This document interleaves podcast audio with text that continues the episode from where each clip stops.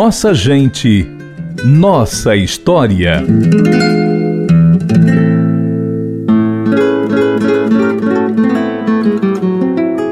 Antônio Vicente Mendes Maciel nasceu em 1830 na cidade de Quixeramobim, então um pequeno povoado do sertão cearense. Pelo nome de batismo, talvez você não saiba de quem estamos falando, mas trata-se de Antônio Conselheiro, o Peregrino, uma figura carismática que ficou conhecido por liderar o Arraial de Canudos, um vilarejo na Bahia que atraiu milhares de sertanejos no século XIX. Mas quem era mesmo Antônio Conselheiro antes de Canudos? Os pais queriam que Antônio seguisse a carreira sacerdotal. Com a morte da sua mãe, a meta tem seu fim. Em 1855, morreu o pai de Antônio Conselheiro.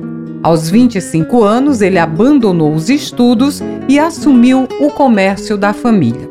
O cearense casou com Brasilina Laurentina de Lima, sua prima, e então se mudou para Sobral, onde passou a viver como professor, dando aulas para filhos de comerciantes e fazendeiros, e logo depois como advogado prático. O casal morou em várias cidades do Ceará, até que em Ipu aconteceu um fato que mudou a vida de Antônio. Ele flagrou a esposa em traição conjugal com o sargento da polícia. Envergonhado, o cearense abandonou Ipu e iniciou uma rotina de peregrinações. Em 1877, o Nordeste passou por uma grande seca. Antônio Conselheiro então começou a invadir fazendas e comércios. O peregrino dizia que roubar dos ricos para dar aos pobres, como um Robin Hood, não era pecado. O peregrino fixou residência na Bahia, num pequeno arraial chamado de Canudos. Nasceu ali uma experiência extraordinária. Os desabrigados do sertão eram recebidos de braços abertos pelo líder comunitário. Era um local onde todos tinham acesso à terra e ao trabalho. Um lugar santo, de acordo com os seguidores de Antônio Conselheiro. Mas a iniciativa não agradou à República. O exército realizou quatro expedições para destruir Canudos.